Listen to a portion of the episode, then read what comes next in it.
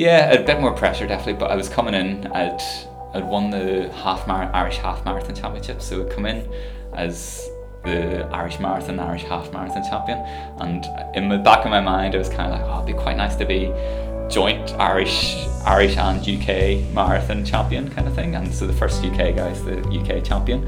So it's kind of like, oh, I think I think I might be able to give that a shot. So that was kind of my aim, and uh, I was like, right, I'll go for 215, kind of first UK person.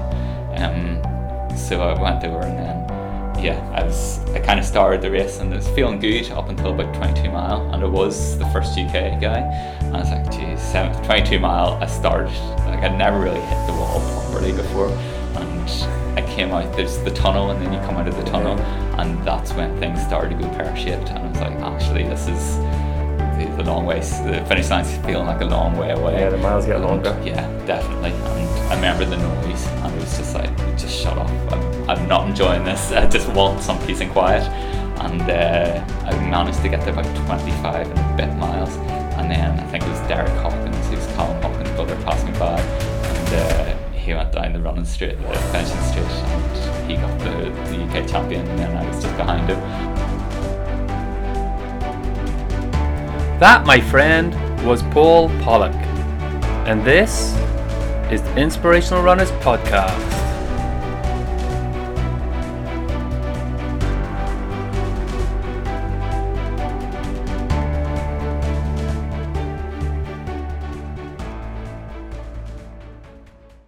Welcome to podcast number 31. I was on the edge of my seat listening to Paul and his achievements on the road to becoming the first Irishman home in the marathon during the 2016 Rio Olympics. Not only is Paul just a down to earth guy, but he's also one of the most talented runners that I've had the pleasure of listening to. It's a great podcast identifying how hard it is to get your body into form when it counts the most. Paul has had it far from easy over the years with injury and controversy, but he's managed to keep grinding and pumping out results that makes him one of Ireland's most accomplished marathon runners. Before we go into the podcast, I'd just like to thank the Born to Run crew who has come on board as the Inspirational Runners main sponsor. Their first Run Forest Run winter series of eight races starts on Saturday, the 3rd of November in Minnowburn, Belfast. That's up at the St. Mary Peters track. I've been at their winter series for the last three years running, and I hope to see you all there this year again. Thank you to everyone who's downloaded the Podbean app and followed the Inspirational Runner. It's my pleasure to introduce to you Paul Pollock. But there is one question I have, which I laughed earlier on when I wrote these, and it was, Yeah. um, how did you get your name on Wikipedia? What's that? Oh, how did, How did you get your name on I know. Wikipedia? I, I've no idea because um, we were actually talking about that about a month ago. Um, I was around a friend's house and they were like, "You have a Wikipedia thing?" I was like, "I, I know."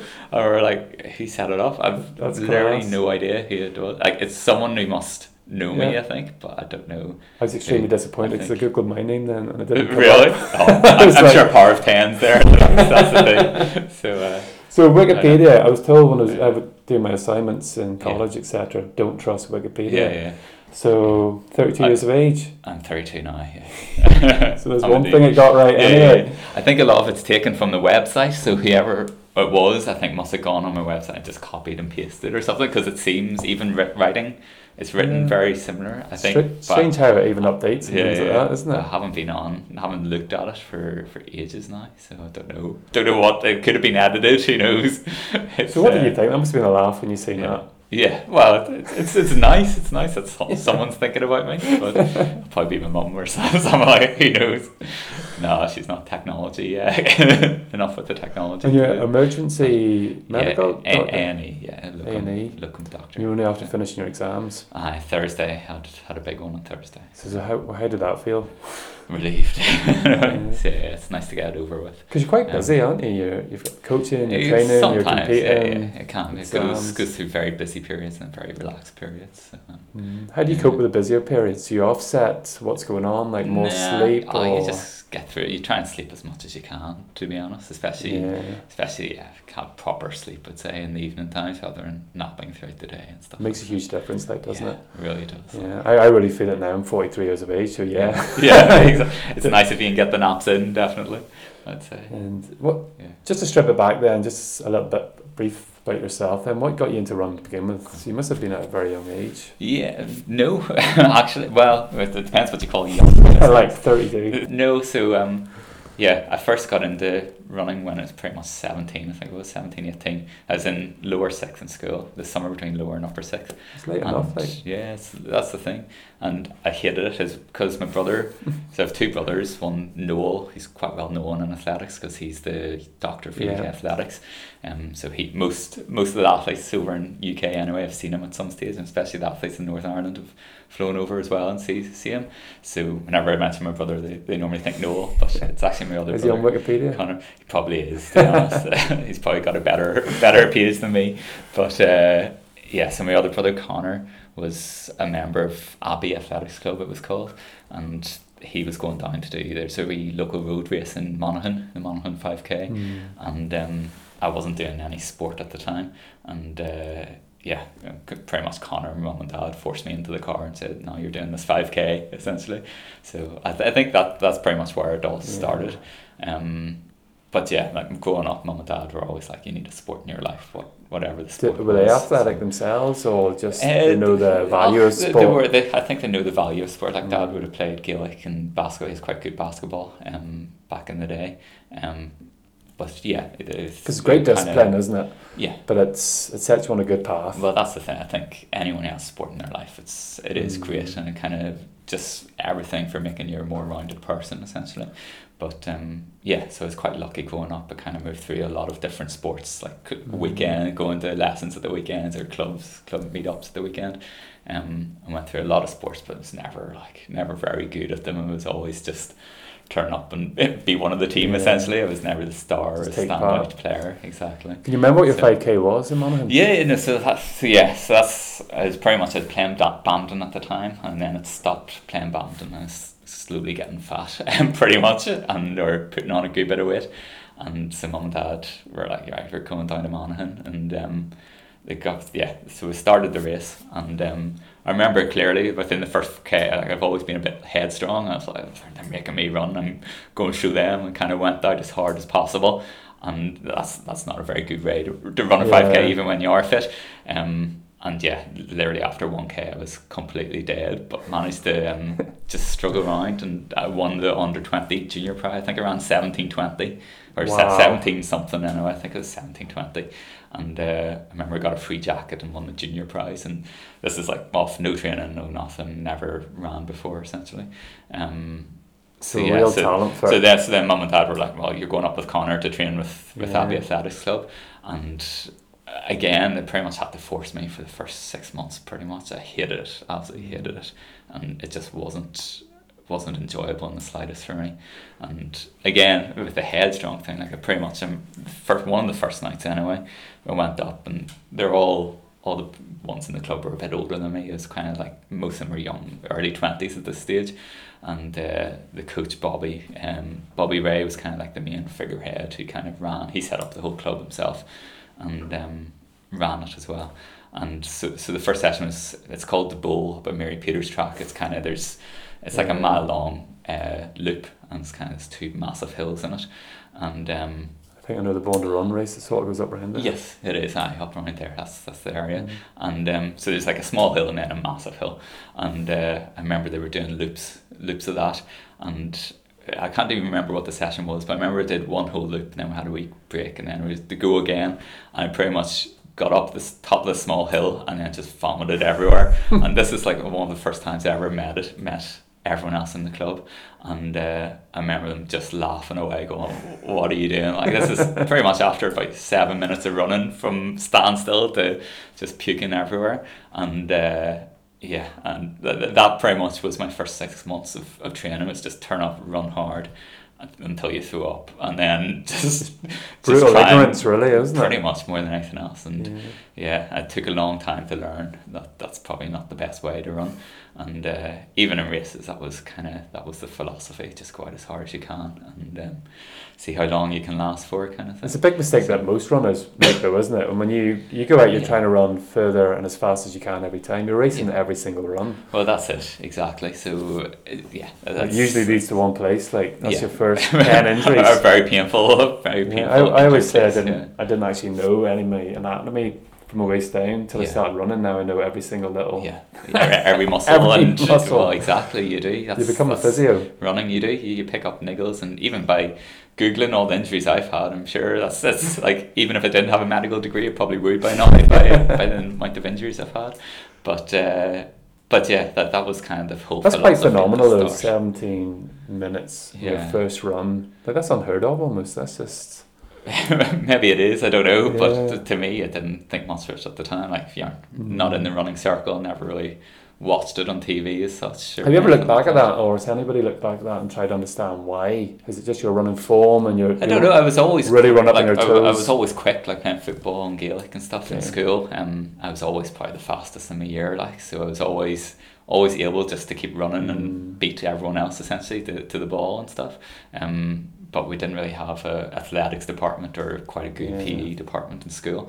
Um, so it's never really picked up on. And, yeah, it's, that's quite a struggle in Northern Ireland, isn't it? I know I have a ten-year-old son as well who plays Gaelic. He's a great Mm. wee runner. He does the park runs are really good now. Yeah, yeah, But when you go to the schools and you watch the sports days, yeah. some runner, some of the young runners are absolutely phenomenal, Yeah. and it's Well, disappointing. it There's is. nothing there to catch these guys. It is. It's got a lot better now. Like there are a lot of schemes that Northern Ireland Athletics Mm. have tried to set up, and like summer screen is it the stars? I can't even remember what you call it, but there are schemes set up there for a lot of young young kids. I know a lot of the ones working with Northern, Northern Ireland Athletics go into schools now and kind of try and pick up those people. But um, it's the same old story. There's there's not much money in athletics, and whenever Yeah. there's football, Gaelic teams kind of pulling you in that direction, and all your friends are in those teams, and it's a lot easier to go join that team than it is to go out for a 10 mile run by yourself kind of thing. Yeah, and that's it. Like, in because it's like your parents do have to put you in the car and Ah, take you to these places, and you're away from everybody else. Yeah. You're left back there with your mates, and they're all going out and playing team games yeah, and things like that. I think that's, that's part of the struggle, definitely. If somebody did have, so I'm down from the Mm. County Down coastline there. If somebody did have a, a young kid, what was the best thing they could do to try and get them into athletics? If they Uh, thought they had uh, a talent. Well, that's the thing. I think um, local clubs and the Mhm. coaching setup in Northern Ireland is getting better. It definitely is getting. There's there are coaches there now who know what they're talking about, and there's kind of they've been through a number of generations of, of athletes themselves, and kind of they do have some knowledge there, which is Mhm. good, and it's definitely improving. I would say in Northern Ireland. So I'd say go check out your local club. And There's a lot of local clubs there now are really taking Yeah. on youth sort of clubs. Well, Newcastle. Athletic, I Yeah. believe it is, and they're doing a really great job down there Yeah. at the minute as well. They are. so- It is. That's the thing. There's, there's quite a lot of clubs Mhm. now. It's really just finding one that suits suits you or your kid, and um, just go down and enjoy it and see see how it goes. So when, when was your first international call up then? Because that So was come quick, pretty quick too, didn't it? So it was. So it was. It was what was it? Two thousand and three. August two thousand and three. I think it was. Was Monaghan, and um, yeah. So that was Monaghan, and I trained with Abbey Athletics Club until pretty much the following summer. Following summer, and then I had a track season in the summer, and I think that was like I was completely novice to run. I didn't know there's world championships, European championships, or uh, Euro Yeah. cross country or anything like that. I, I knew of the Olympics obviously, but didn't know there was everything else underneath. And um, then Bobby, so Bobby was a big influence at that stage, and he was like, "Well, there's this Commonwealth Youth Games." And they're in Australia, which kind of made me perk up my ears a bit more. As, uh, and he's like, if you run sub four minutes for fifteen hundred meters, you'll get to go to the, this Commonwealth Youth Games, and it's pretty much two three weeks in Australia. So it's like, geez, okay. And I think at the time I'd been running like four six four or five, and um, uh, for for first track season, I was like, I Yeah. thought that was pretty good. I didn't know any better, and um, we were getting close to the deadline, the cut off time for it, and there's a couple of other runners in the club. There's Simon Murray, Simon Taylor, and Gavin McBride. And Bobby's like, right, we're setting up a race for you. We want you to break four minutes. These guys are going to pace you. Do nothing, just sit in these three. And uh, I was like, okay, fair enough. And I think they needed two other people to make it like a proper race, Yeah. so, it actually counted the time. And uh, I remember going off, and I remember yeah, I don't remember much about the race, but I remember crossing the finish line and we all hugged and everything, and uh, it was three fifty six. And I was like, wow. and for me, that was at, when I was 17, 18, it was a massive deal Yeah. going to Australia um, by myself, essentially, no parents, no other friends, really. and um, yeah, and that was my first uh, pretty much international competition. Um, and that was fantastic and really enjoyed it. And then came back. Uh, so that was How did you do in those? so I came fourth in the fifteen hundred. So again, I think it was the first, is either the first or second time they'd ever had these Commonwealth Youth Games, and so it was quite a small kind of. It hadn't taken off really properly, so I came fourth, but it was quite a weak event kind of thing, and that's it was always looking back. It's one of the things. It's like oh, if I'd got a medal there, what Commonwealth Youth Games is now is is quite a big event. Actually, a medal's quite a big Yeah. deal if you win it now, and. Um, I was Nice looking back. I was like, oh, it would have been quite nice to have picked up that medal there. But yeah, I came fourth in that, and then fourth in uh, there was like a mixed relay. I think it's four hundred meter, eight hundred meter, no 200, 400, 800 in a mile. And I think I was on the mile leg.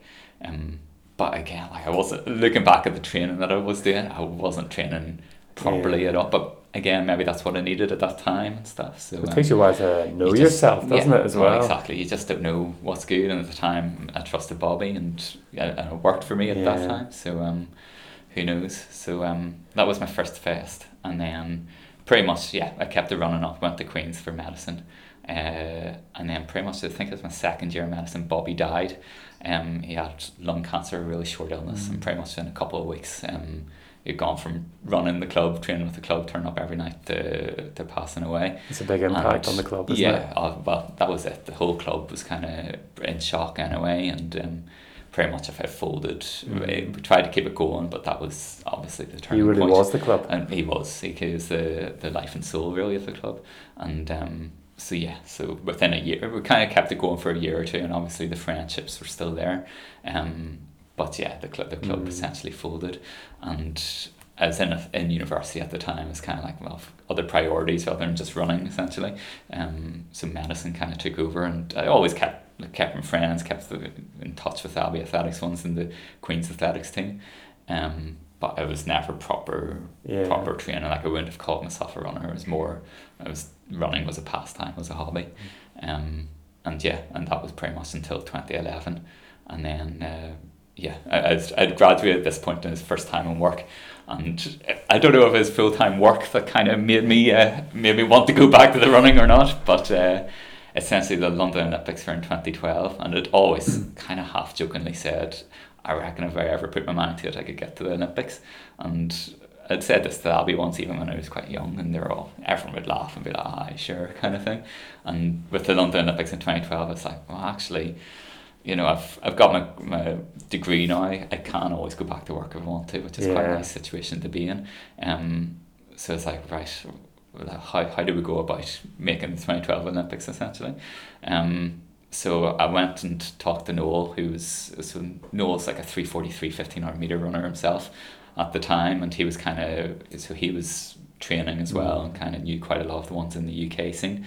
And he said, "There's this coach here. He's Andy Hobdell. He's he's kind of not very well known in UK athletics, but the guys he coaches are good guys, kind of thing. He's got a nice group there."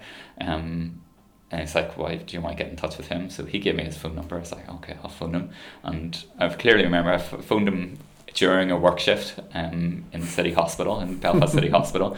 I Must have been having a bad day. I was having a very bad day that day, and I was standing between two wards, and uh, Andy, he's so he's he's like a lawyer. He goes into court and he talks and stuff. So he, there's no problem talking for Andy, uh, and he's got quite a good personality about him. And essentially, he was like, if you come over to London, you're, I'm more than happy for you to train with my group. If you can keep up, great, I'll coach you. If you can't keep up, then sorry, you, you, you have to go do something else. Um, so yeah, so I pretty much was like, right, I've got, I've, so the medicine year goes from August to August. Um, so is August 2011. Um, that is like, right, I'm going to put the medicine on hold and see if I move over to London and uh, train with Andy and his group, hopefully, was the plan. Um, so I tried to swing that by the, the dean of, of medicine, and he was like, "Well, I'll, I'll let you do it for one year anyway, and see see how you get Yeah, on," kind of thing. Which, to be honest, he didn't have to do, Yeah. and he could have very easily just said no because they don't like giving like part time or years away to people. Um, but thankfully, he kind of believed a bit. so um, so yeah, in August I went over and trained with Andy, and I'll, I'll never forget the first run. It was so the first one was is with a guy called Ben Whitby, who um, he's two fifteen marathon runner in himself, but he kind of he should have been a lot better again. He's he's he was a very strong athlete, and he was training for Berlin in September, so he was about eight weeks before Right. Berlin Marathon, and he was going to qualify for the London Olympics for the marathon, and um, he was doing a twenty mile run at fast pace, pretty much, and uh, there was me turning over, kind of hadn't really been training too much, and um, was ha- trying to hang on, and this is the run which Andy was kind of judging me on, pretty much. So um, I remember it's like I can't let Andy down, I can't let myself down, and uh, I managed to get to ten mile, and then the wheels came off completely off, and I had to stop at about eleven Wow. mile, and um, and that was it. And I was like, well, I, I don't know if that's good enough or not, but whatever Ben said to Andy, he, he must have said, oh, he's got some talent or he kept up or something, and. Uh, Bit of courage in him. and yeah, and pretty much from there, um, we've kind of yeah, we uh, we've worked together since then, pretty much.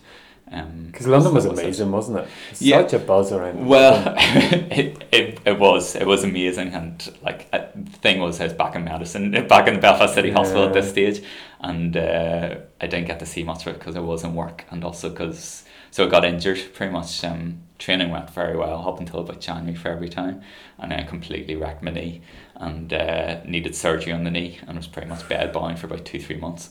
So um, in my mind, it was well, running's that, that dream is kind of over.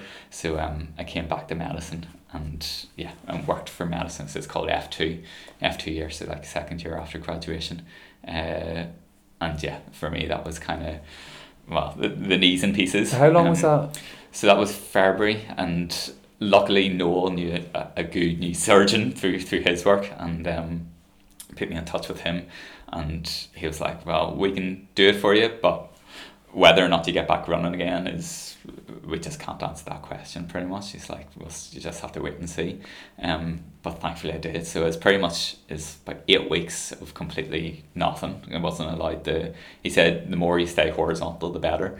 So um so I've seen a lot of films from from, from 2010 2011 era. Um but yeah and that was it is tough It's, tough it's so time, important definitely. to make sure you get the right advice from the right surgeon. Well, that's the it? thing. Like this, this guy who's probably one of the best in the world, still is one of the Mm. best in the world, and to actually have that contact with through Noel, um, was yeah. I, I don't think I would be still running if it wasn't for that contact through Noel. And Noel's done a lot, and put me in touch with a lot of sports medicine doctors throughout the year. And um, So how do you yeah, come back after year. something like that? So Yeah, so that's the thing. So it's kind of I got back running probably about May time. So jogging running in May of twenty twelve, and um, Andy would still be in kind of keeping in touch, kind of thing, just odd texts, and uh, and then so then he kind of started coaching. It's like right, I can run again. Went from jogging to running, and then just built it up slowly again, and then it got to when I get it got to about August time,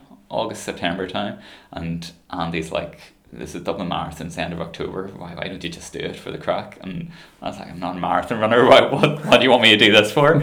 and uh, he's like, "Oh, just give it a go, see what happens," kind of thing. So it's like, "All right, I'll give it a go. I'm not doing anything else," kind of thing. I'm working working in medicine, so um, I entered Dublin Marathon and um, looking back at the training, there's no way I should have run. I still put it up there as probably my best run I've ever done. Um, like just the way you hung on. yeah, just everything. Because again, in that year of going back, it used to be every Sunday was I'm going out and from Ormeau Road where I was living up to Lisburn's ten miles along the towpath, and every Sunday I would just go out, run ten miles up, turn around, ten miles back, and every weekend I'd be like, right, I'm going to try and beat last Sunday's time, and uh, and yeah, and so it's just off that strength. Like It's a time trial every week. yeah, time trial every. I, I got it down to 141, which again is probably my best ever run in training or racing. And uh, I remember finishing that run and being like, geez, I'm, I'm in good shape here, kind of thing. What time did Um, you get? So I got two, so Dublin was the first ever one, was 216.30. And I was the first Irish guy back. I was ninth and the first Irish guy back. And at the time, like, it still wasn't, for me, I was kind of like, Unbelievable. oh, it's just a marathon. It's just another race. Like I didn't really understand it, and it wasn't until the next day when Andy. He was like, you know, that's the World Championship qualifying time, and I was like, what do you mean? What's what? What World Championships kind of thing? And I was like, yeah, there's World Championships next year, and you just the qualifying time is two seventeen, and I was like, oh, jeez, that's pretty nice. What's what's that mean? So um. yeah, and then he's like, yeah, we'll get you to do London marathon in April, and hopefully the Irish selectors will pick you for the World Championships in Moscow that year. And uh, I was like, all right. So then that kind of that spark in Dublin I was like, geez, actually, I might. I'm going to the World Championships, which Yeah. I was like, geez, this is getting proper Were you, were you finding more pressure coming So- on them? Because obviously you ran, you went into Dublin then. Yeah. There wouldn't have been as much pressure. Oh, you had a phenomenal There was run. no pressure at all. Like no one knew me essentially Yeah. in Dublin, which was nice. And well, was- they, they knew after that. You'd like, well, yeah, It's like, exactly. Yeah, it was nice, but um, yeah, it was such an amateur race in Dublin. Like it just, I'm not even sure if I had drinks or anything, and I went out hard. I, was- I remember leading it by about.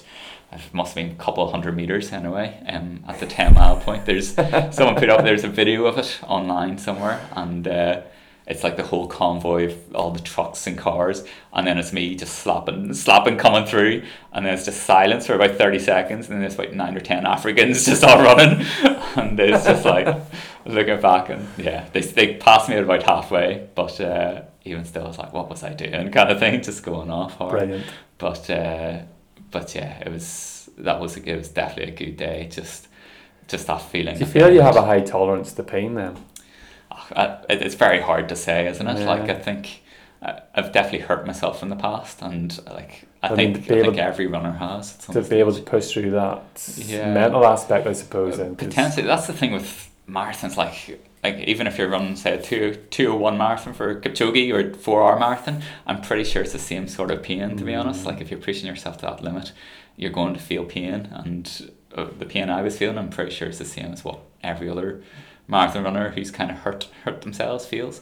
What, what do you use then to you push know. through that when you're coming into like mile 22 or 20? And it's It's, just, it's very hard to know. No, normally I vomit and then just keep running on. Um, but yeah, I had you just get the head down and just say I'm going to do this. Pretty much, it's um, just very strong minded. yeah. I, I think that's what a lot of a lot of the marathon is essentially. Mm. Like you can be as physically strong as you can, but if, but if you aren't don't have that mentality, um, and yeah, I, I definitely think I'm a confidence runner. As in, if I I need one one race where it goes okay, then the next race will go better, and then the third race will be, geez, okay, I'm going to going to go well here, and that's kind of been the pattern for the past few years. It's almost like you ride that wave, like, isn't yeah, it? it really is, and I think that a lot of that's to do with marathon running as well. I think you need to come in with that mentality of, actually, I can do this kind of thing. And it's like, I find it tough going to, I've done Dublin now the last seven years, I think. Mm. Might even be eight. Yeah, I'm yeah, not yeah. sure, like, but I find it difficult going down in the bus, the club Mm. bus, Yeah, yeah. because you have to be Just so positive. nerves. Yeah. I, I don't have nerves in the Yeah, yeah. marathon. Um, 10k or 5k, I have nerves because yeah, I know I, that's going to be pain from the off. And I enjoy the marathon, Yeah, um, but there's so many nerves on the bus, and there's so much negativity, and people are that worried, Yeah. and you can Very see the hard panic, to switch off, definitely. and, and it really does affect you. Yeah, yeah. You know, you really need to stay in a positive mind, and so the body's not tense, Well, and you can go into Well, that that's the thing. Like, uh, yeah, like I've been to a lot of races now, and everyone approaches them very differently. Mm. And some people need that to say that negativity. Just that's their way of getting it, getting rid of it, essentially. Um, and, and by them expressing their way. Whereas other people, if you say something negative, anything at all, then they completely shut down and would walk away from you. and it's very different how different people approach. Marathons, definitely. Um, but that's everyone's different. That's running it. Yeah. Running really teaches you that how different everybody is, Oh, doesn't it? It? really is, and that's a good thing. I think definitely. So- And what about London then? When you went to London, then you had a bit more Mm. pressure. How did that Yeah. go? Yeah, a bit more pressure definitely. But I was coming in. I'd I'd won the half mar- Irish half marathon championship, so I'd come in as the Irish marathon, Irish half marathon champion. And in the back of my mind, it was kind of like, oh, it'd be quite nice to be joint Irish Irish and UK marathon champion kind of thing. And so the first UK guy is the UK champion. So it's kind of like, oh, I think I think I might be able to give that a shot. So that was kind of my aim, and. Uh, I was like, right, I'll go for 215 and kind of first UK person. Um, so I went over and then, yeah, I was, I kind of started the race and it was feeling good up until about 22 mile and I was the first UK guy. I was like, geez, seven, 22 mile, I started, like I'd never really hit the wall properly Yeah. before. And I came out, there's the tunnel and then you come out of the tunnel and that's when things started to go pear-shaped and I was like, actually, this is, the, the long way, the finish line's feeling like a long way away. Yeah, the miles get And, longer. Yeah, definitely. And I remember the noise, and it was just like, just shut off. I'm, I'm not enjoying this. I just want some peace and quiet. And uh, I managed to get there about 25 and a bit miles. And then I think it was Derek Hawkins, who's Callum Hawkins' brother, passed me by. And uh, he went down the running straight, Wow. the finishing straight, and he got the, the UK champion. And then I was just behind him. And I was still raging about that because it would be quite a nice, like, it means Yeah. nothing, but to me, it, it was it was kind of my It's quite an goal for the achievement, though. So, like, it happened all yeah. pretty quick as well, didn't it? yeah, so that's like I still wasn't a mar- I wasn't calling myself a marathoner, and to be honest, like it still took about two three years before I even like I probably now I kind of have to call myself a marathoner because I've done so many, but in my mind I'm still like actually there's a lot of stuff I still want to do at the shorter distances. Um, What is your favourite distance? uh, I, I like the pain of a marathon. There's there's something different about a marathon which you don't get at any other distance. Like You just transcend So- into a different yeah, sort of plane, don't you? yeah, you? Like there's the number of marathons that I've done where I've come in and I've overachieved. I think in my mind from where I should be in terms of my fitness, and I think a lot of that's to do with again with mentality. Whereas if you go into a ten k, it's very hard to overachieve in a ten k. Mm. You're kind of you have to be in that shape, and you run pretty much to, either you run to form or else you don't run very well at all. Where in a marathon you can actually overachieve, I think, which Mm. and surprise yourself. Um, What's your PB profile? 5k, 10k, half. Uh, I think my best is probably a half. So five k is fourteen oh nine, but I actually went through in thirteen fifty nine from a ten k. Uh, PB, so I've I, again like I've never really had a proper track season. I've all injuries have always gotten in the way. So so my ten k PB is twenty eight thirty two, um, which again, there's another story there. Which so Dermot Donnelly's got the North Ireland record, which is twenty eight seventeen I think it was, and I was over in Stanford, uh, ten k, which is like one of the world class ten k, and every year it's running ridiculous times, and uh, I'd been training with a group of Australians for the month beforehand, and I was coming into it in very good shape. Like I was in in my mind, a sub twenty eight shape was possible, and I was in very good shape. The sessions I was hitting, and I went through five k and thirteen fifty nine. I was like, right, I'm on this, and then it just got slower and slower, and I came around the, the last lap, and I was like. It's, in my head, it's throwing up the throwing the toys out of the pram. I wasn't breaking twenty eight minutes. Oh, what am I doing running around here? And I remember coming in the last lap thinking, oh, if I, if I run like a 70 second lap, oh, I'll break break Dermot's record. It's like, well, at least that's something. So I remember picking it up and across the finish line, looking at my watch, and it's like 20 at 29 in my watch. I was like, perfect, so I've done that. Done what I wanted to do, but it's horrible race, but I Yeah. got the record. And then I remember walking forward about 50 metres and looked up at the big board and came up 28, 32 and 32. So I missed out by about 15, 15 hundredths and uh, I was like raging and I've never come close to running running that time again. I got injured soon after Jeez. and uh, it's probably my biggest regret in running that. I, I, I could have pushed harder easily on that last lap. I just Because you, you really have to focus and put your energy Yeah. into the 10k, don't Yeah. you? You can't, it's Oh, not you- going to happen by With chance. 10k, you can't switch off, and Mm. the race itself is a challenge, I think. So you can be in great shape, but 25 laps is a long time going round and round and round. And again, mentality plays a big part of that. And um, yeah, but I've, I've only ever done three 10k races, so I think That's I'm still quite a novice, novice at that. So yeah, so that was my first ever 10k race. And, What about um, the half marathon then? so the half, my PB is 62.09 from uh, Copenhagen in 2014. So um, again, I, I finished it thinking, oh geez, I could have kept going there kind of thing. And in my mind, yeah, on that day it was one of, I think that's when you know you've run well, whenever you cross the finish line going, oh geez, there's more there kind of thing. It very rarely happens where you run a good race and finish and go, geez, I could have gone I could keep going. Essentially, it's just one of those days where everything clicked, everything felt amazing. All um, that hard work sort of came yeah. to fruition. Well, exactly. Really. And um, yeah, and that, that was yeah, that's my PB. But That's unbelievable. I, again, looking back, you're like, whenever you run the PB, you're like, oh, well, I could beat that easily next time I'd go do one, and then you get injured, and then you're back to back to square one essentially, and then I've never really got up to that. it's a frustrating game, isn't it? Like, because if you just get those, so. that little bit of Yeah, luck of an extra few. Literally consistency, and yeah, and not getting injured, which is my Mm. big thing. Um, And how do you find coming back from an injury then? Because for me, mm. it's hard work to get back to where you're at. Yeah. You know, it goes very very quickly, like Oh, doesn't it? Very much. I think like I, I, I would probably say I haven't had a good race in two years. Like my, I'd say my last good race has been the World Half in twenty sixteen. I think since then everything hasn't been as good as what I wanted to be, and that's literally just because of injuries and I haven't had Mm. like the longest time I've had without an injury is probably five months, and that's probably pushing it. And you just can't hope to run well off that little training.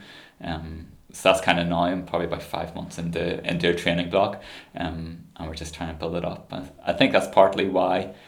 Uh, I find it easier coming back from injuries because in my mind I've underperformed in a lot of kind of my PBs. I don't think are as good as what my potential is, um, across all of them, and that's kind of this, this kind of work that I still want to do, kind of thing. It's a very fine line, isn't it? yeah. Because you're taking yourself right to that limit, Yeah. and it's just making sure. Well, that's it. It's Especially one one thing. Yeah, You look back and go, yeah. why did I push that a little bit extra? Or Well, that's it, and a, a lot of the injuries they've occurred at very annoying times. Like the the championships that I've been selected for and missed through injury would, would make would be a pretty good career for a lot of athletes. Um, but uh, that's that's just the time. Like I seem to there's a period ten days before championships where I I tend to pick up some big injury, and like the last time I was in my taper phase and did there was absolutely nothing. Went out for a ten mile run the day before, completely fine, and then at the Commonwealth, and then wake up and the next morning and can't put, put my foot down, and I've got a big fracture in my ankle. And you're like, geez, where'd that come from? Um, and it, it, it, can be, that's, can that's be an amazing sport, but yeah. it also can be a bloody oh, well, frustrating. definitely, I think I've experienced a bit of. I've definitely experienced the lows, and I think I've mm. experienced a bit of the highs. Um, so, do you think that um, was yeah. your best race because it went so well, though? 62. What's, your, uh, what's one favourite race? What sticks out your head? Again, uh, the favourite race is probably the races that you, you wouldn't yeah. even know. Like, there's there's Greencastle race, I think, when I was 19, 20, the Greencastle 5 miles, a Boxing Day race that Abbey Athletics always used to go down, and three or four cars used to go down every year. Um, and, and boxing is just a nice way to celebrate Christmas, pretty much. And um, it always sticks in my mind. There's one of the races where I was just running along, chatting to people so like, and it wasn't a fast time, it wasn't a good time, it was nowhere near like a good race or what people would look at. But for me, that was definitely probably one of my favorite races, I'd say. And I think it's just yeah, well, what is a best race? Is it Yeah. feeling good or is it running much better than what your fitness level is? Because I've had plenty of those races as well. Um, or is pure if you're looking at purely based on a neutral kind of like say there's a sports agent looking at all my things, they'll probably Mm. go either the 14th at the World Half Marathon in 2016 or else the 6209 in Cardiff or in Copenhagen. Um, they'd probably be my two best races, I think, from a neutral point of view, looking at it. Yeah, because there's an awful lot of judgment with Yeah. running, isn't it? And Yeah. people ask you, they just it's all about the time. Yeah. But I know I've had excellent races just because of the way the race went, or Yeah. maybe you were racing somebody within the race. Yeah. Well, and exactly. you didn't let them it's- go, and then you were kicking and you were playing Yeah, yeah. mind games, and it was maybe one of the Yeah. best races you had all season. But your time was three or four minutes slower. Yeah, well, exactly. It's that, that is running. Definitely, there's been so many races where I've looked and gone. There's no way I should have run what I've just done. Like it could have been a, a thirty-one minute ten k, thirty-two minute ten, like miles off where I wanted to be. But in terms of where kind of my fitness level was at that time, looking back, it's like, geez, there's no way I should have been able to do that kind of thing. Who, who are some of the names then that you've raced against? Uh, well, I, I've been lucky to, to yeah, at, at the minute I'm kind of, yeah, I, I've been racing against everyone, which is quite nice. Very good. Um, but equally, that kind of puts you in your box um, a bit and kind of like that's I, I don't race in Ireland as much as what I would like to race because I'm based over in London, but um, equally I'm kind of like uh, I don't really want to race in Ireland as much because you kind of do get into that mindset of Mm. kind of I'm going and racing against other Irish athletes, and if you're winning every week or if you're getting a medal every week, you're kind of like, well, actually, yeah, I'm, I'm top dog here. This is good, kind of thing. Whereas if you're going racing a, a 58, 40 half marathon guy, um, you're kind of like it's, it's a whole other level and kind of makes you want to push that bit harder in training and train that bit harder. And I think you definitely need that hunger and that kind of awareness that actually Yeah. there is someone else faster out there. There's that, there's that cliche, and even at a club level, Mm. you need to be careful getting stuck in the trap of Yeah. running with a group of people. And if it's Yeah. a seven minute mile Yeah, and they're all eight minute mile runners, yeah, and you just think you're top dog, but actually Well, you go out with a group of six minute miles, and all of a sudden, Yeah. there's a lot more progression there. Well, definitely. I think yeah, I think even for a runner in themselves, they have to train with a group who they aren't the best runner in, Mm. and that's I know definitely when I was 18, 19 again, I was starting to become one of the top ones in Abbey, and uh, at that stage it was kind of like, oh, do I need to change groups? Do I need to change something up because there just I felt as if I wasn't Yeah. getting that drive, but at that stage I'd formed friendships, and it is quite hard to to actually change groups at that stage. So that's why. Yeah, uh, that's why I look at Ciara Mageean and changing changing groups and going. I know it's very different, but kind of she saw and she kind of took that initiative herself to go. Actually, I need to change something here, which is very difficult for an athlete to do, especially um, especially when you're with a coach for so long as well. Yeah. So, So Rio. yeah, So how did that? How did? What was the qualifying for that? Well, how did you get in? so yeah, that's a very loaded question. I think so. Uh, yeah, so essentially, um, well, quite a lot of people qualify for the marathon, but essentially it was down to four of us. Um, so Mick Mick Clohisey, um, Kevin Seaward, Sergei Ciobanu, and myself, and yeah, so essentially there's Berlin Marathon in September twenty fifteen, and we all finished within about a minute, minute and a half of each other. Kevin was first. It's Kevin, Wow. Sergei, Mick, and then me. And I have you have to look at it from a neutral point of view again, and be like, from an Irish point of view. That was probably one of the best Irish marathon races Yeah, there's that's ever been. Um, really, not maybe not like we aren't Olympic medalists or anything, but in terms of kind of everyone pushing each other, it's I think it was actually quite quite a good race, maybe from a Unique, neutral maybe. point of view. Um, and yeah, if, again, it's I came into that in fantastic shape, but I got a massive tear in my quad about two three weeks beforehand. Um, I'd say I, I think it was thirteen centimeters. The MRI showed, so it was like a massive tear, and uh, I remember as we were him and in hand whether I should do it or wait till London the next year. And Andy was like, "You're in fantastic shape. Just go see how you get on," kind of thing. So um, I got on and got went off slow, went off very slow, and then got to halfway. It's like, okay, my legs not feeling too bad. Let's keep going. Let's keep going. And then I passed some more, and passed some more, and then I remember I passed uh, Mick at with by four k to go. I think it was. And I was like, geez, okay, I'm, I'm doing well. If I'm passing Mick, I'm, I'm not doing too badly here. Um, and I could see Sergei up the road and knew Kevin. Kevin was in solid shape. He was going to run 215, 214, kind of, you knew that, like we trained together and knew he was in decent shape. Um, and I was like, right, I'm going okay. And then with about 2k to go, it's like, oh, I'm not feeling too good here. That kind of, the, I think it must have got adrenaline boost passing Mick, and then that kind of wore off a bit. I was like, okay, this isn't good. And then I just heard, go on, Mick, keep it going, Mick. I was like, looked around, and he was there. And then we ran together for about a K. And then we're coming in, and there's like a curb. You come off the curb on before the Brandenburg Gate, and then you you can see the finish line. You go for it, and we're neck and neck at that stage.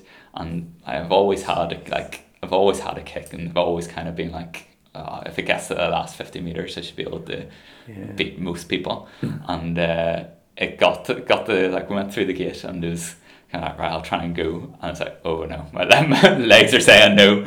And uh, I pretty much 'Cause of the tear had to walk from then pretty much. There was um I was quite lucky. I was so close to the finish line because if it had been another 100 meters I would have lost another minute or so like it was there was Wow. nothing there.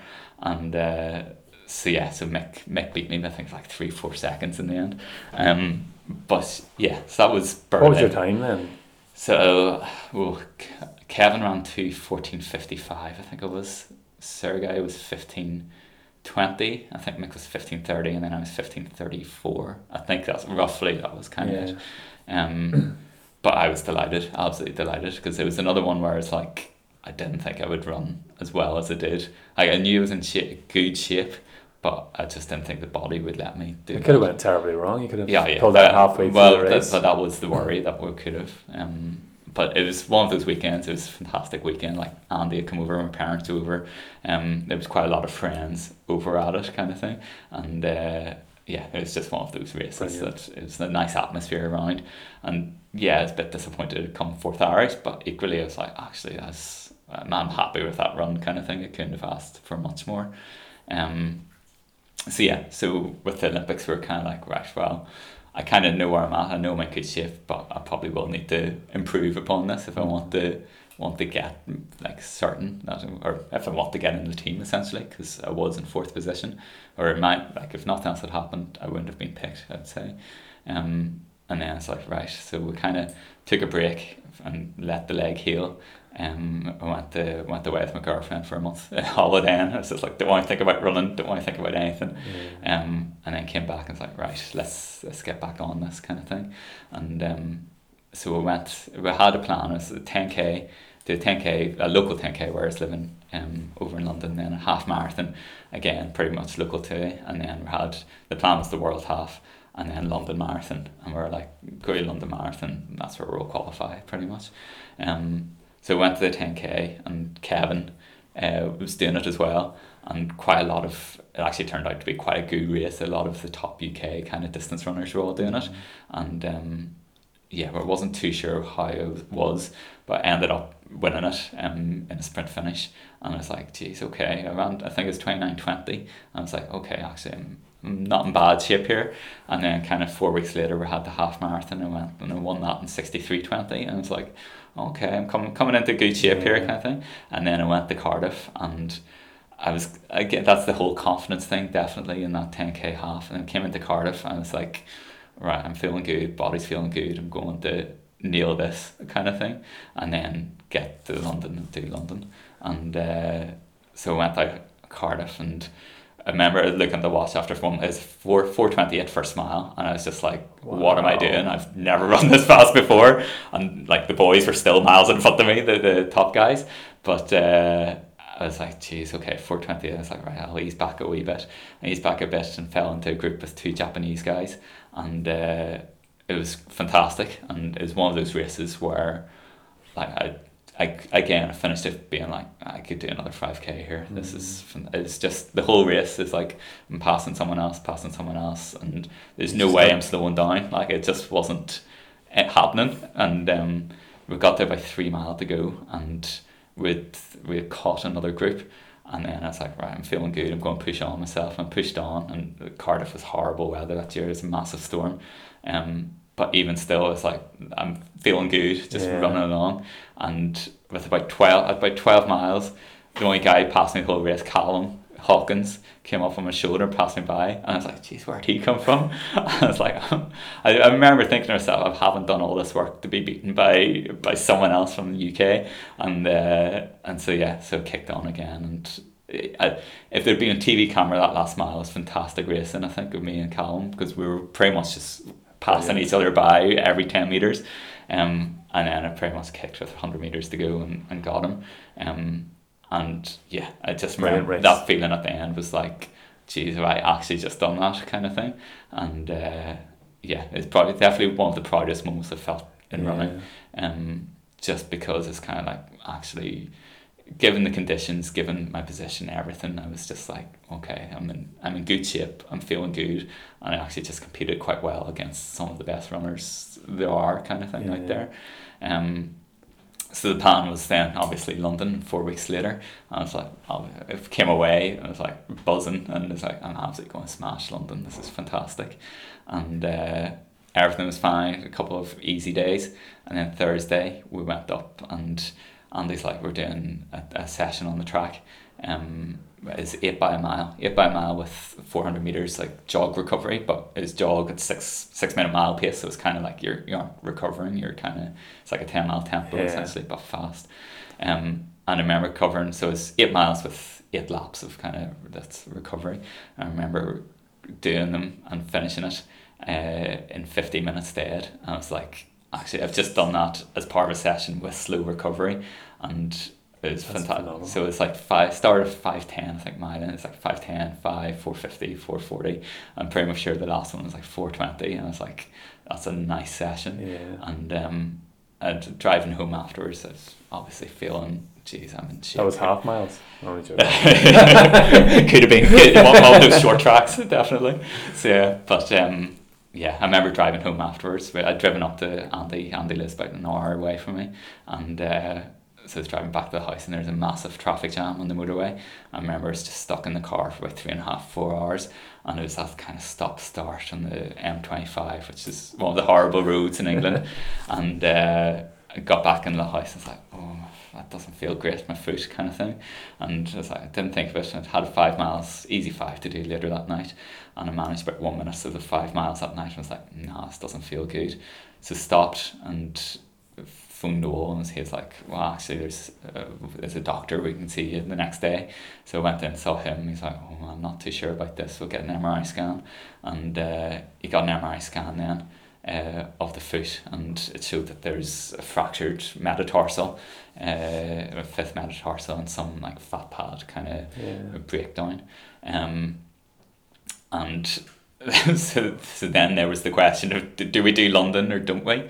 And it, it's yeah, it's one of those do do London. And so the advice I got was you can run London, but by the end of it you'll have pretty much more than one metatarsal fracture and your foot will be in pieces and you're looking at six month layoff pretty much um, at the best option.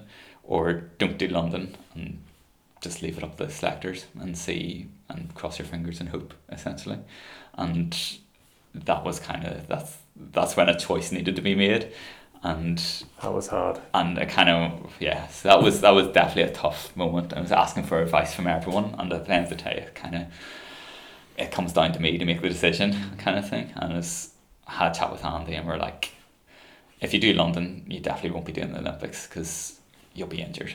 You might get selected for it but there's no chance you'll run or run as we want you to run at the Olympics kind of thing. And it's like yeah. Like Decision and. And then that pretty much was it. And that was kind of like what decision made.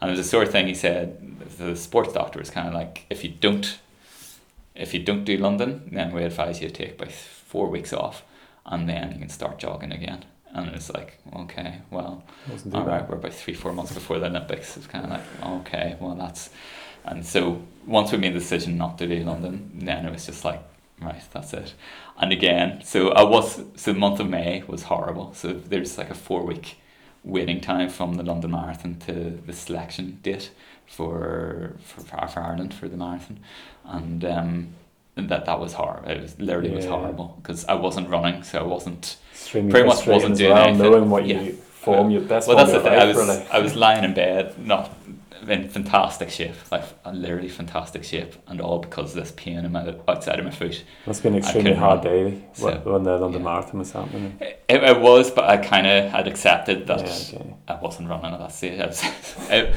if it was up to me, I would have been nowhere near. But my girlfriend was doing it. She uh, she ran three fifty two. Um, but yeah, it was just uh, I had to go in and support her and kind of stuff. So um, but yeah, if it was up to me, I would be nowhere near that race. But um, yeah, and then the whole month of May was just waiting. Um, and yeah, and that was tough because of the whole surrogate thing. People were like, I'm not Mm. immune to reading reading things, and uh, even at that stage, people were like, "Oh, he's, he's not injured. He's he's." I saw him out training the other day, and you're like, "Well, I'm based in London for starters. How how can you see me out training?" And secondly, I've definitely got an injury. Um, but you read people like that, and you're kind of like, "Well, yeah, well, fair enough." And um, and then yeah, and then selection date came, and um, it, yeah. So how did you find out?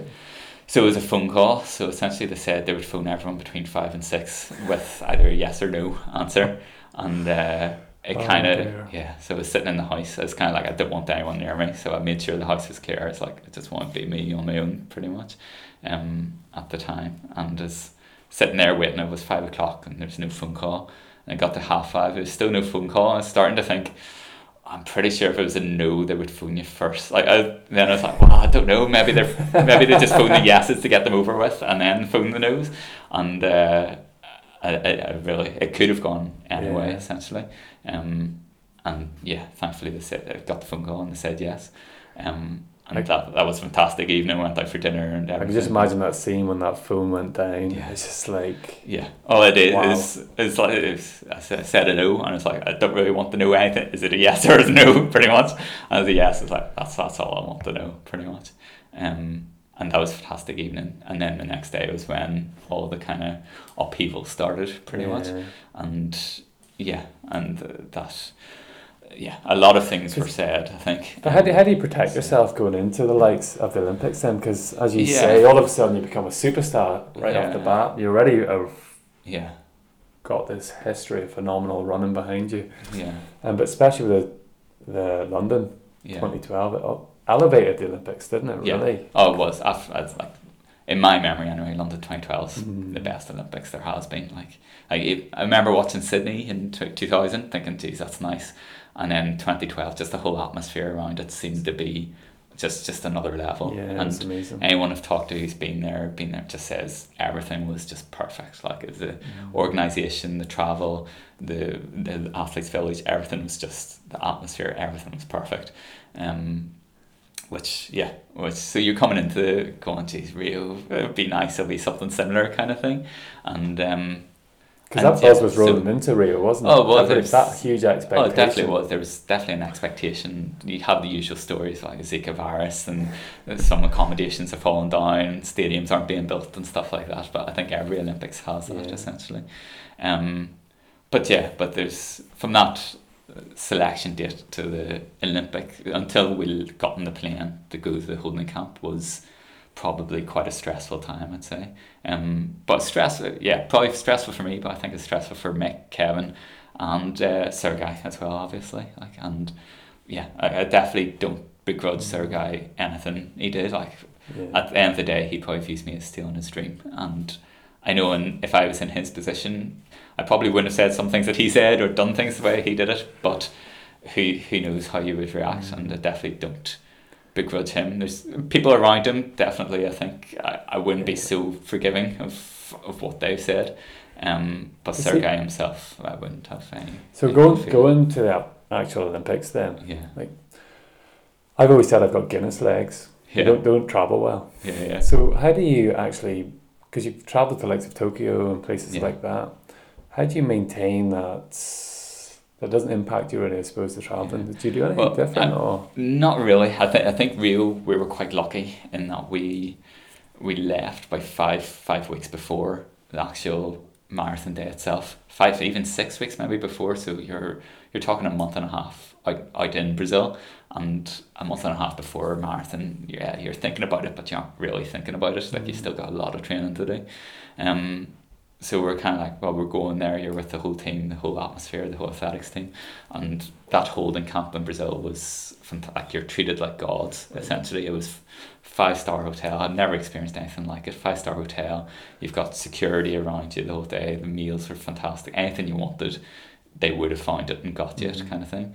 Um, which is was fantastic. And even the training there was amazing. You're like in the middle of Brazil running, and, and that's it. Like there's no one else around, and it was fantastic place.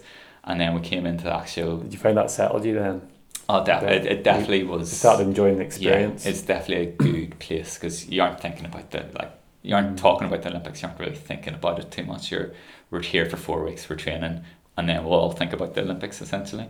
And it was just a nice place to get to know the rest of the team as well, um, all the athletics team, and then we flew in. So the marathon ones flew in a bit later than the other ones to the athletes village. It's about an hour and a half away of where we had been staying, and um, it was just completely different. Like, like it's the Olympics. It's absolutely fantastic. I'm never going to say a bad word about it.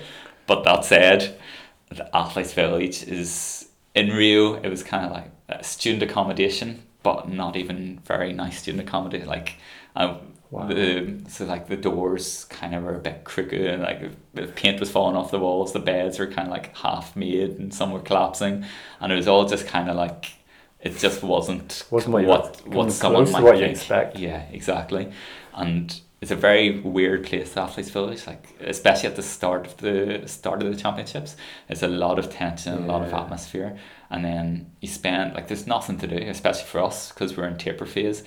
You aren't running as much, and you're kind of just literally stuck in this apartment Got block. your iPod on, sitting lying down. Well, that's well it. that's it. And you, you can do that for a day or two, but whenever it gets to seven, eight days, you're starting to go like, actually, I need to do something. And you just spend your day walking from the apartment block down to the, to the canteen hall, which again is just like a big school school dinner hall. And um, yeah, it's, it's nice to people watch and you'd be like, oh, there's that athlete, there's that uh, kind of thing. But you can again, you can only do that for so long. Um, so that the actual holding camp is, or the actual village itself, is um, quite a weird place. And a lot of people, if you've never been in one, you I don't think you would think it's anything like what it is. And I've I've only been to one, so I don't know if that's just Rio Yeah. or if that's every Olympics is like that. Um, but it's definitely definitely a weird experience in there. Um, not not a bad experience, not not uh, It's not what you expect, yeah, really. just not what you expect, definitely. Um, So- so, yeah, So race day come up then. yeah. So tell me about that. Again, this it's weird, but whenever you like I've I'd already done a couple of championships by that stage, so I kind of knew what to expect, and that experience I think is definitely definitely helps. Like yeah, like there's nothing like the feeling sitting in a bus going to a race surrounded by thirty other athletes who are all going to try and beat you essentially, um, and just that tension and that nerves is. It, it's a fantastic feeling. It is excellent. It's a bit like you going down to Dublin, even. It's that kind of feeling Yeah. and everyone has their own different way of dealing with it and the bus driver normally has like some weird Brazilian music on that's that just isn't helping situations at all and there's always like a couple of coaches who are talking really loudly and you're like I just want just want some peace and quiet think my own thoughts kind of thing um and you don't really get that kind of thing um but yeah so uh, I, it was weird in that I knew so I knew I wasn't at the shape that I wanted to be in or the level of fitness that I wanted to be at. Like I knew I wasn't going to be competitive as as what Yeah. I wanted to be.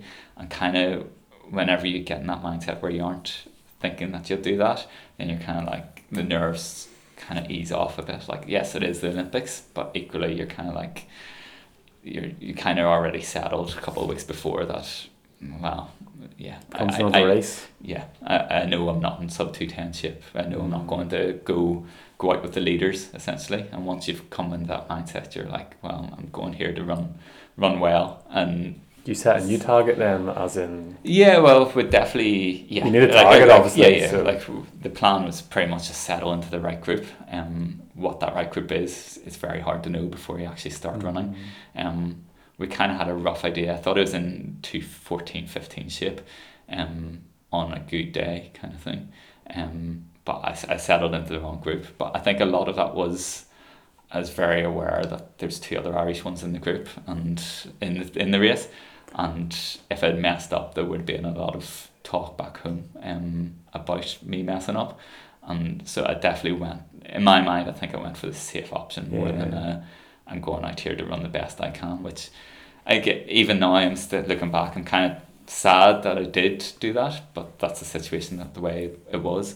And in my mind, I'm kind of like, well, that's partly why I want to keep pushing to pushing to Tokyo to actually go. Well, actually, no, I want to do a proper race here and feel as if I've justified it to myself. Um, It's funny, I can relate to that slightly. yeah. Very slightly, by the No, way. yeah. but um, I went over to and done the Ironman in Zurich, yeah, and it was 36 degrees heat, yeah, and I was seeing elite athletes just dropping at the side yeah, of the run. Yeah. And I made that decision then. I went, I just dropped my pace right back. Yeah. I need to finish this sometimes because you I, to, I cannot go home yeah, yeah. without finishing this race. And there's people dropping out. It so does. It, yeah. It's that type of decision you make, really, isn't Well, it? it Like, is. You have to. I, I think you do have to as well. Mm. Sometimes, like some, there are races to roll the dice, and there's races not to. And any other situation, I'd be like, it's the Olympics. I'm rolling the dice here, and the way that it's set up and the way we came into the Olympics, it was kind of like actually maybe now is not the time to do that. And in hindsight, I wish I could have just said, actually, I don't really care. But you were the first Irishman. So it was first? Irish, but yeah, it was first Irish by a couple of minutes actually. Kevin Kevin had an alright run for where he was at. Uh, Mick Mick didn't have a good lead in. He um mentally in the last week he, he said he, he had a big bad blister um just at the wrong time on his foot. And then once you get that wee niggle in a week before a marathon, it's very hard to Yeah. pick yourself out of that. And yeah, I, I don't Starts I- playing I- you. yeah, I, I think even him, he- he's admitted himself, him just finishing the race was actually a very good race for him. Um, and yeah, but he's he's gone on to great things since, and I hope he does even better, obviously. But uh, I'm sure he looks back on that race thinking, geez. How did it feel just after that then? Because now you're an Yeah. Olympian. Yeah, it's again, it's it's it's, it's one of those things. You're in that mindset. It, people say it to you, and you're like, I, I know, but it was just like another race essentially, and it was just kind of. I don't think it will set in. It does set in, but I don't think it'll probably. But when you think of the history, the Yeah. history of the Olympics, Well, going exactly. back years. so far, Yeah, you yeah. know, Yeah. and right back, yeah. and to be one of those people competing in the Yeah. arena, Uh, really. yeah, I'm, I'm definitely proud proud of Yeah. it. I, I, I think, yeah, I, I wouldn't say I'm not proud of being in the Olympics. It's it's the Olympics at the end of the day. It's what every runner aspires to be and wants to be. Um, but yeah, I, I've, I still feel as if there's a portion of Irish athletics who think I shouldn't have been there, and in my mind, I always find that quite tough um, to accept because I'm kind of like, well, I've done what I've done, and I think I think I was justified Yeah. in myself to be there. Um, and so I think that's partly why in my my case I think the Olympic experience was wasn't as good as what it could have been, Okay. and I think that's why I'm like actually I want to go to Tokyo and kind of Yeah, make so amends. that's what I was going to ask then. What's next for Paul? Yeah, really well- is focusing on Well, Tokyo. Next is just not get injured. I think I Mm. think that's my main like pretty much since uh, since Rio. I pretty much I made the world champs team uh, last year in London for the marathon, and again got stress fractures and got a hip hip problem as well. Um, in the build up to that, got the stress fractures the week before, and I'm kind of like that's another one I've missed. And then I was like, right, well, I've got the Commonwealth this year, and again, got got stress fracture, and it's like, well, that's another one I've missed. And so it's just all these things. Like I, I get into good shape, and then no one really sees the good shape I get into because I'm injured before I can show it. Um, so we've kind of said, right, this time we're kind of we've got I've got a good team around me now, where I'm kind of like, and I did have them before, but we're kind of are changing things slightly. Um, we're kind of like, right, I kind of in my mind, I've done all the championships. I've been very lucky to. I haven't run as well as what I wanted to, but in my mind, I want to run a fast marathon. I think that's for me. That's the next step that I want to do. What, what type of weekly mileage are you hitting? Uh, so at, at the minute, I'm probably a hundred. I would say. I, I- we kind of said we aren't. We don't want to push more than hundred. I'm still getting a lot of benefit doing that sort of mining, um, but just because of my injury history, we're just taking it very slowly, and we'll just see if we can creep it up slightly. Um, What, what would be a peak what would be the most you've done? Uh, I have done 140 plus weeks before. Mm. Um, and again, you get through it fine, and then six, seven weeks down the line, you hit problems, and it's whether or not 140 weeks contributed to that, or maybe it's something completely different. Who knows? But um, Because it Yeah, creeps up on you, doesn't it? It's, and Well, you, look, you look back and you think, Yeah. well, yeah, maybe. well, exactly. That's the thing. Um, but yeah, yeah, it's very hard to do that looking So back. at the minute, as I was saying, these are useless. Don't know why I write out questions because I never look Yeah. at them. But um, the Dream Run Dublin yes. team. So you done it last year, 2017. You're doing a bit of coaching now as Yeah. well, aren't you? Yeah, Um, tell me what the Dream Run Dublin is then. Yes, this is pretty much the second year of it, like you said, Yeah. and it really came about through luck, I think, more than anything else. Luck and Ryan Maxwell, who who runs NI Running up in the north, um, which is is probably like the go to website for for athletics Yeah. for North for Northern Irish athletes. What's going on? What's going on and kind of update what the race is coming up and kind of like uh, He does a great job of that preview. now. He Yeah, does. He does a lot of work for it. Um, but yeah, it- it's essentially it all came out as like most things. I was out for having a few beers, having a few pints with um. There's a runner up in the north called Simon Murray who was with Abbey Athletics Yeah. back in the day, and we're we're good friends. Um, since then, and he was he was going for two forty five in London Marathon, um, eh, two two three years ago, and I was like, oh, 245, geez, that must must put you quite high up there, kind of thing in terms of Northern Ireland rankings, kind of thing. And he was like, yeah, yeah, I th- I think it'd be top top twenty, top thirty. I was like, really? I'm not too sure it'd be that high, kind of thing. He's like, no, I think so. And pretty much stemmed from there. Like the next day, I was like, all right, I'll sit down and actually do some some number crunching here, and kind of look back for the past five years, and we kind of saw that. So every year in Northern Ireland, I think there's is it's about five years ago it was about 60 people now it's up to about 80 90 people break three hours for the marathon So every one year one point six percent. I well think. I think yeah world worldwide I think that's what they say which It's is a very small number and even 90 people and uh, that actually shocked me quite a lot I, was I thought it would have been a lot more than that but 90 people pretty much say every year now or from Northern Ireland or breaking three hours for the marathon. And then we're like, we looked at the half marathon times, and like, so we always use Daniel's calculator. that, the it tells you like the equivalent, to all those tables, kind of. If you run a such and such half, Yeah. you run such and such marathon. It hasn't worked for Um, me yet, but yeah, it, it doesn't work for, some- for some people, definitely. But they kind of say if you're running 125, 126, you're on track for a three hour marathon, that's the equivalent to a three hour marathon. Um, and so we kind of was like, well, let's look at the half marathon times. And whenever you get to about 79, 80 minutes, you're, you're already hitting the hundreds. And you're like, there's hun- whenever you get down to 126, you're in about three, 400 people can do that. So every year there's these hundreds of people who are running times which should equate to a Mm. three hour marathon but aren't. And obviously there's lots of reasons why that Yeah. people aren't going for it. People but knowledge is a, is a big thing, though, isn't yeah, it? there's lots lots of things, but um, essentially we're. uh, I was like, I'm pretty sure if I took some of those athletes, we could, I could, I could get them to do a sub three hour marathon kind of thing, a bit in a cocky way as, as you always do kind of thing. And so I was like, well, why don't you kind of thing? And I was like, aye, sure. Then didn't think anything more of it. And then as the time went on, we we're kind of actually, all right, maybe I'll give that a go. And kind of uh, messaged Ryan at the time, and it's like, Ryan, I've got this idea. What do you think? And he's like, brilliant. Uh, Like Ryan's a positive guy, as it is. Anyone who knows him knows that he's very. But he pretty much grabbed it and was like, "We're doing this," and uh, he he pushed it all forward. To be honest, like if, it wasn't for his enthusiasm and kind of drive for it, it wouldn't have happened. And uh, he's like, "Right, I'm putting something up on the website to ask for applications to to people who want to do it." And um, I was like, okay, if, if you want. And uh, to be honest, I was like, I wasn't expecting many applicants, if anyone. I was like, well, are you sure people will apply for this? And uh, so that first year we got about 100, just under 100 Wow. applicants. I was like, Jesus, this is, this is interesting. Yeah. So um, so that that was the toughest bit, whittling it down from 100 to just 10. Right? I said I don't want more 10 because 10 it's a nice round number and it, it is a time commitment. I hadn't I'd coached one or two kind of people, but not not proper coaching. Starts get watered down So- once you go past that, doesn't it? Yeah, well, I, I've it got this stage. It's kind of like if I do more than that, the time commitment's too much. I actually I do want to focus on the running. I do have the medicine going on. I'm kind of like I don't want to Mhm. take on too much, or I don't want to take on more. So and then let people down, kind of thing. So um, we said we'll stick with ten. So whittle is down to ten, um, which which was tough. Uh, and then like like all things in the first year, you're kind of winging it a bit, kind of thing. Like you're kind of finding out what works, what doesn't work, essentially. And with me still based over in London, and I kind of want all the athletes from North Ireland is kind of like I'll fly home once a month to see them, so it's a monthly meet up pretty Yeah. much.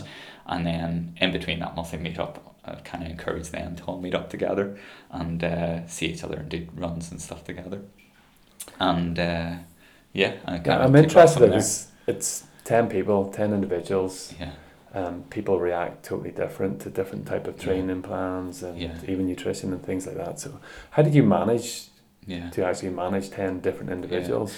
Well, uh, well, that's the that's the thing. So kind of, so, so I, I didn't know anything about them. Essentially, they were two, 10 strangers to me, and on the application form, I pretty much just said, "What are your PBs?" and that's it. And it, it's very funny what like you, that's all I said, PBs and date of birth. And it's very funny what people come back. Some people come back and write a whole essay and say, This is my first race, started running such and such, write all the races, how it all went and stuff. Other people, PBs, date of birth, that's it. You don't hear anything more. And it's it's and I kinda like that. I kinda don't want don't want more information than that. And that's kinda how I made my decision, pur- purely based on the emails and kinda Yeah. how how they came across in the emails.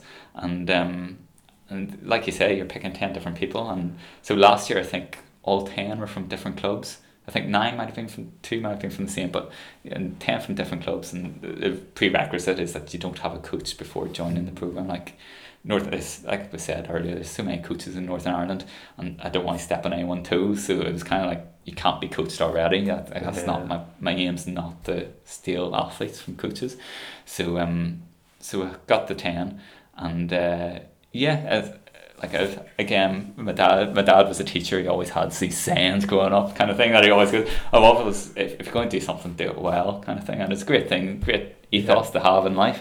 But is the sort of thing that I do take into coaching. If I'm doing coaching, I want to do it properly, like and and whenever I started doing it privately, it's kind of like, oh, there's this whole thing of twelve week plan, three mm. three week, four week plan, you know, do all this, and I kind of did that for two or three people, and then it's like ended up even like say I gave them a twelve week plan, I'd be texting them after the first first session, being like how to go, and kind of I want that involvement because you, you literally can't you can't coach people yeah. like that. It's impossible to, and even now people are like, oh, could you give me give me in two week blocks, three week blocks, and you're like, no, because in two weeks time you could be doing something completely different if what you do this week isn't working or you've yeah. messed up this week or you've gone faster. So it's very hard to do it that way. Um, so yeah, so it's a lot of contact, a lot of WhatsApping, um, a lot. It's not as simple so, as people realize, is it? Because you're adjusting all the yeah. time. Well, exactly, you are. You're completely like there's no. So yes, we've got this. So we kind of market it as a sub three hour project. That's mm. kind of what we tell. That's that's the aim of the whole thing, and everyone knows that. And uh, but on the first day, I'm like put that to the back of your heads, like because it's a twenty five weeks, pretty much 25, 26 weeks from when I first see them to the Dublin Marathon. I'm kind of like, in my mind, as long as you kind of become a better runner, improve your PB, enjoy it, and kind of learn a bit, then I'm happy, even if you don't break the three hour marathon kind of thing. But that's obviously the goal that we're trying to get them to three hours. Um, so yeah, so that's kind of where we go, and essentially it, it is a lot of contact. Um, and how they manage the load? Good. It's, it's surprising. It's well, again, that's if they aren't managing the load, that's that's my fault. Yeah. so it's kind of like if if they aren't managing, then I'm doing something wrong. And again, this this year's group are actually very different to last year's, obviously.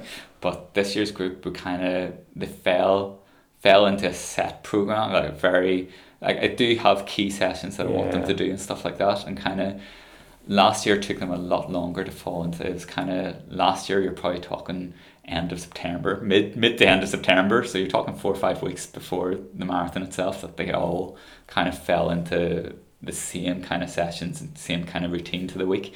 Whereas this year it was probably a lot, probably even a month or so earlier, mm-hmm. um, that they all fell into that. But for me, that's that's kind of when it gets to that stage, uh, like leaning into the marathon, I'm not so worried because I know what background they have. I know them very well. Yeah. I kind of know what they need.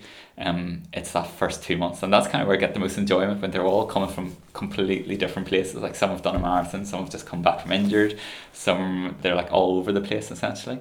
And so those first two months is a lot of kind of like what I give one person completely different to the next, and all yeah. ten are very different people. And you find it sort of um, coming together then and after. So that's the plan. They all kind of they all get up to a level of fitness, and then but obviously injuries get in the way, so they don't all yeah. come together essentially. But um, and then we manage that. But uh, so how's how's the group feeling four weeks out?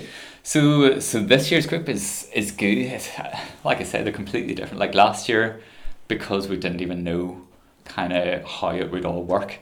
Yeah. Um, so last year's group, the PBs were from three hundred two to three twenty seven. This year's group is from three hundred seven to three fifty eight. So it's kind of quite quite a bigger range this group, and they aren't as close to three hours. And again, that's partly what I kind of wanted because, again, last year a lot of the applicants for I'll be a good candidate because I've run three hours and 10 seconds. And I'm kind of like, well, yeah, I, I, partly where's the challenge and partly, well, you're a sub three hour runner, you just mentally haven't done it yet. And essentially, it's just someone giving you a big boot up the backside to, to get through those last 10 seconds. Um, and that's kind of not a, what I wanted. I kind of wanted to actually like kind of teach or help help the people move uh, from where they are to like another step essentially. Um, so this year's group uh, they were good. Um, so there's ten of them. Um, at the minute, so one one found out she, she's got a grade two tear in her hamstring yesterday, which is yeah, she's had a bad time with niggles. That's the thing. It's again a lot of this is consistency, and yeah. I, I we kind of go through it on the first time I see them, and it's kind of like if you don't get injured, you'll run better in, in the marathon. Like it's as simple as that. Um, you might not break three hours, but you'll improve and you'll run better. Um, and it is as simple as that. And it's kind of injuries are the, are the main thing. If if you get injured, yeah, you you get a niggle, and fair enough, you miss two three weeks. It's no big deal. But it's whenever you kind of miss those two three weeks, try and come back, get three days done, and then you have to miss another week, and then get a couple of days done, and then you miss two more weeks, and you're like, And you're more risk as well, aren't yeah, you? well, exactly, because you're doing bits and pieces, and then you're trying to push, or you're like, oh, I'm behind everyone else, kind of thing. So it, it is. That's what I've definitely noticed with the group, in that the first two three months, a group's fantastic. It's excellent. They all push each other. Kind of, oh, I'll get out and do the run because there's nine other people who are getting out and doing running. Yeah. Um, and that's fantastic to see, and it's kind of definitely a good, a good It's good enthusiasm motivator for yeah, well, good motivator. But then it gets to this stage, um, it probably started about three, four weeks ago. I noticed that it's identical to last year as well. But if you tell someone like, oh, take take a rest day, he's back. We need a couple of days rest. You've got a bit of a niggle kind of thing. Like, oh no, I'm going, going to fall behind, going to fall behind these others kind of thing, and starts in their minds that they're in competition, they're falling behind, and it's like, well, no, you aren't, you aren't racing them, you're you're racing yourself, kind of thing. And I want you to get to the start line in your best possible shape, and what works for the nine others might not work for you, kind of thing. Um, and that's that's definitely another whole side of it, which you don't get if you're just coaching individual Yeah. athletes. They're much not just thinking about themselves. I coached Yeah. a small team of 12 people as well. Yeah. And I didn't want to go past the number of 12 for the same Yeah. reasons. And you found if somebody got a niggle, Mm. if they're out for two weeks, they were just worried about everybody else. Yeah, Because oh, they, they, completely. they see this starting line that they've all started on this journey. Yeah. And if they stop, Yeah, they're just left They're behind. I know. And that's a very difficult thing It to is. try and say, just let them go. Yeah. You'll come back to them Well, that's it. It is, and again, that whole feeds into the whole mentality thing in the preparation for for a marathon, and um, that, that's so. This year we kind of we didn't manage it last year. We talked about it, but just never worked out. But this year, at each of the meetups, we kind of have someone come in and talk to them. Mm. So we had there's a guy Dave Woods who uh, he's quite well known in the Belfast distance running scene. Um, and he's done sub three hours himself, but he's uh, very much a psychologist and kind of sports psychology as well. So he kind of is very good with There's a mindset lot of running and form and things like that as well, Yeah, doesn't he, he? he, does a lot of stuff actually. Mhm. very so he spoke at the very first meetup, and he's like ideally we'll speak at the last one as well, just in terms of preparation for race day. And it, it's amazing what he says. It's, it's all stuff you you look at and go, oh well, that's common sense. Everyone knows that. And then you're like, well, actually, just to hear someone else say that is kind of Yeah. like it just just reaffirms and kind of makes you think a little bit more about that. And like mentality is so much, especially for three hours. I think, Mm. especially people who haven't done it before think actually this It's is a real big- block, isn't it? Yeah. Like I, I've, I've met people at the start of uh, marathons who I know Yeah. are sub three hours. Ah, They're maybe yeah, yeah. two fifty five, two fifty six runners, Yeah, yeah, and you just see the yeah. you just fall to pieces at the start that, that line. Whereas in Yeah. training, 22, 24, they could smash it Yeah. every single Well, week. Well, that's the thing with last year. So that, again, one of it, the last year's program, I would say, went ninety nine percent was fantastic, except the last day, and, and the last day is the main day. But I suppose you could argue that it can't be ninety nine percent fine if, if they didn't do what they wanted to do.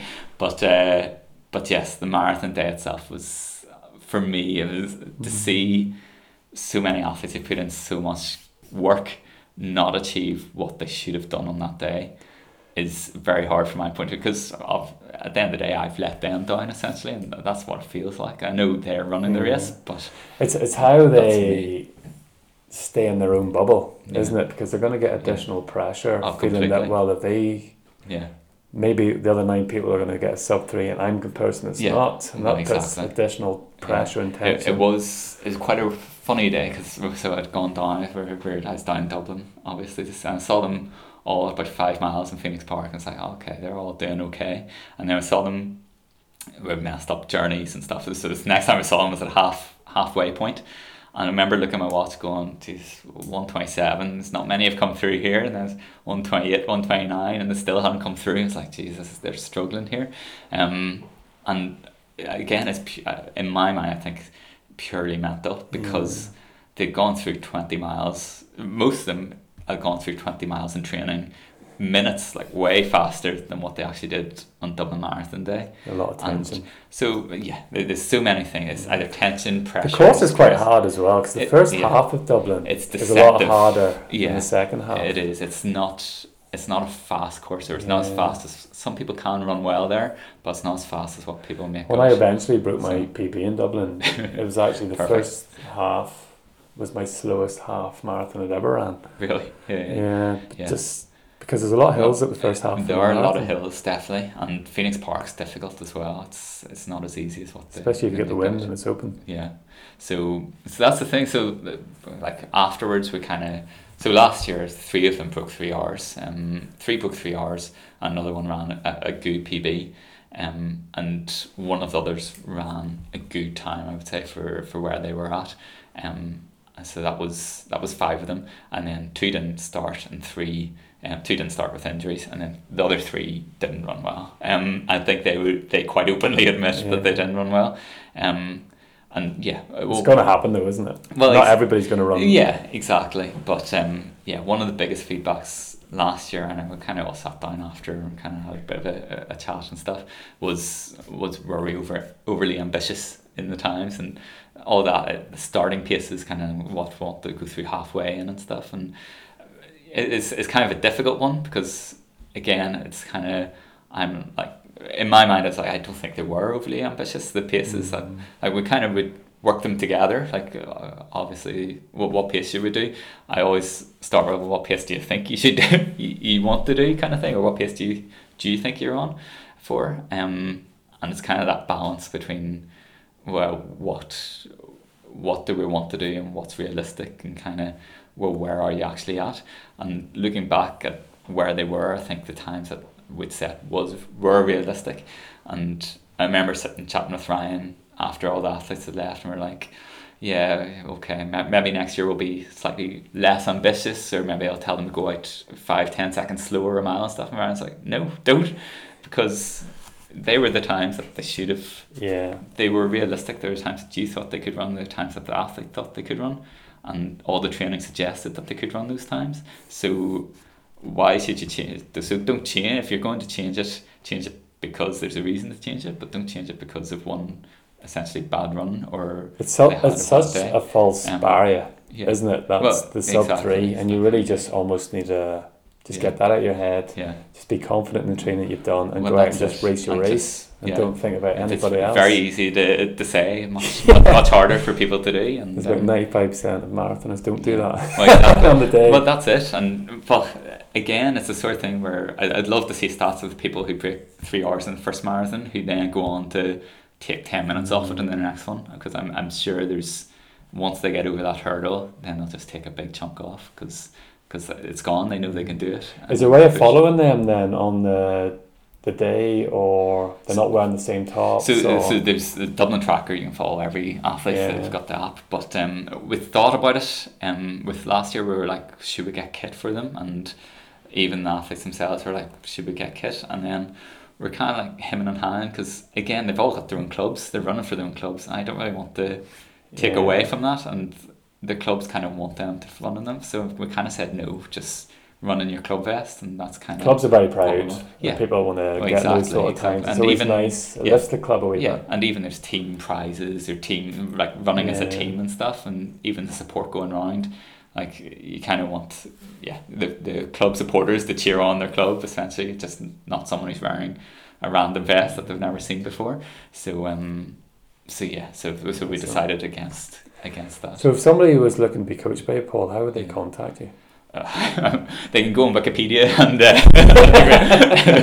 no, um, uh, yeah. So they can get in touch with me quite easily. As I say, there's Facebook, there's Twitter. Just drop me a message, or else, um, yeah, the email for for the Dream Run thing is dream dream run project at uh, gmail.com or else uh, they might, I've got a website, I've got ppmarathon.com as well. Mm-hmm. Um, just drop me a message there, or yeah, my emails. Yeah, there's Excellent. plenty plenty of ways if, if they want to get in touch. Well, thanks very much. I wish No the worries. Dream Run Dublin team all the best. Well, fingers crossed Um, for them. I wish you all the So, best yeah. and fingers Well, crossed. wish you everyone Stay away from the stress fractures. Fingers crossed as well. So um, on the cards. yeah, we'll Cheers, see. Paul. Good to meet you.